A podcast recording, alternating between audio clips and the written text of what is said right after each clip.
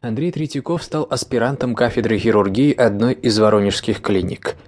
Карьера его была стремительной. Уже в 1929 году он заведовал Тамбовским районным отделом здравоохранения, а в марте 1939 года был вызван на работу в Москву и получил должность начальника Главного управления курортов и санаториев Комиссариата здравоохранения СССР. Почти сразу после своего назначения начальником управления курортов Андрей Федорович Третьяков стал личным врачом Лаврентия Берии. Злые языки поговаривали, что всесильный в то время Берия сделал своего личного врача в 1940 году наркомом здравоохранения из личной симпатии.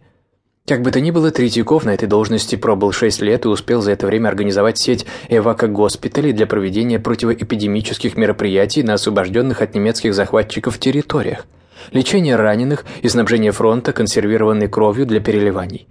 Он первый в Союзе стал применять радиоактивные повязки для лечения ряда заболеваний, назвав их новой формой альфа-терапии.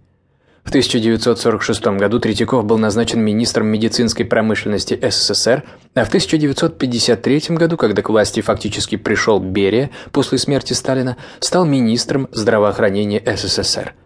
Но уже в 1954 году, когда Берию расстреляли, Третьякова сняли с должности и назначили начальником управления врачебно-трудовой экспертизы. Этому назначению предшествовал арест, который, однако, сегодня отрицается большинством биографов Третьякова. После непродолжительного ареста, который, видимо, был организован только за тем, чтобы Третьяков в конфиденциальной обстановке осмотрел труп Берии и выдал заключение о смерти, бывший министр вернулся к работе – и умер в 1966 году пенсионером союзного значения. Чазов, личный врач страны. Герой труда и мировое светило в сфере кардиологии академик Евгений Иванович Чазов более 20 лет был главным кремлевским врачом. Он лечил и Брежнева, и Андропова, и Горбачева, а также следил за здоровьем практически всей политической элиты тех лет.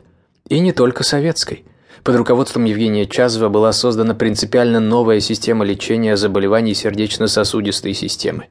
В 1987-1990 годах был министром здравоохранения СССР. Эту должность ему предложил Горбачев. Вообще советские лидеры Чазова ценили как выдающегося специалиста, а потому названия и награды не скупились.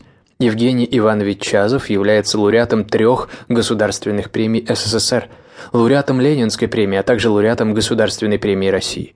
Получил множество наград, как советских, так и российских, а также зарубежных.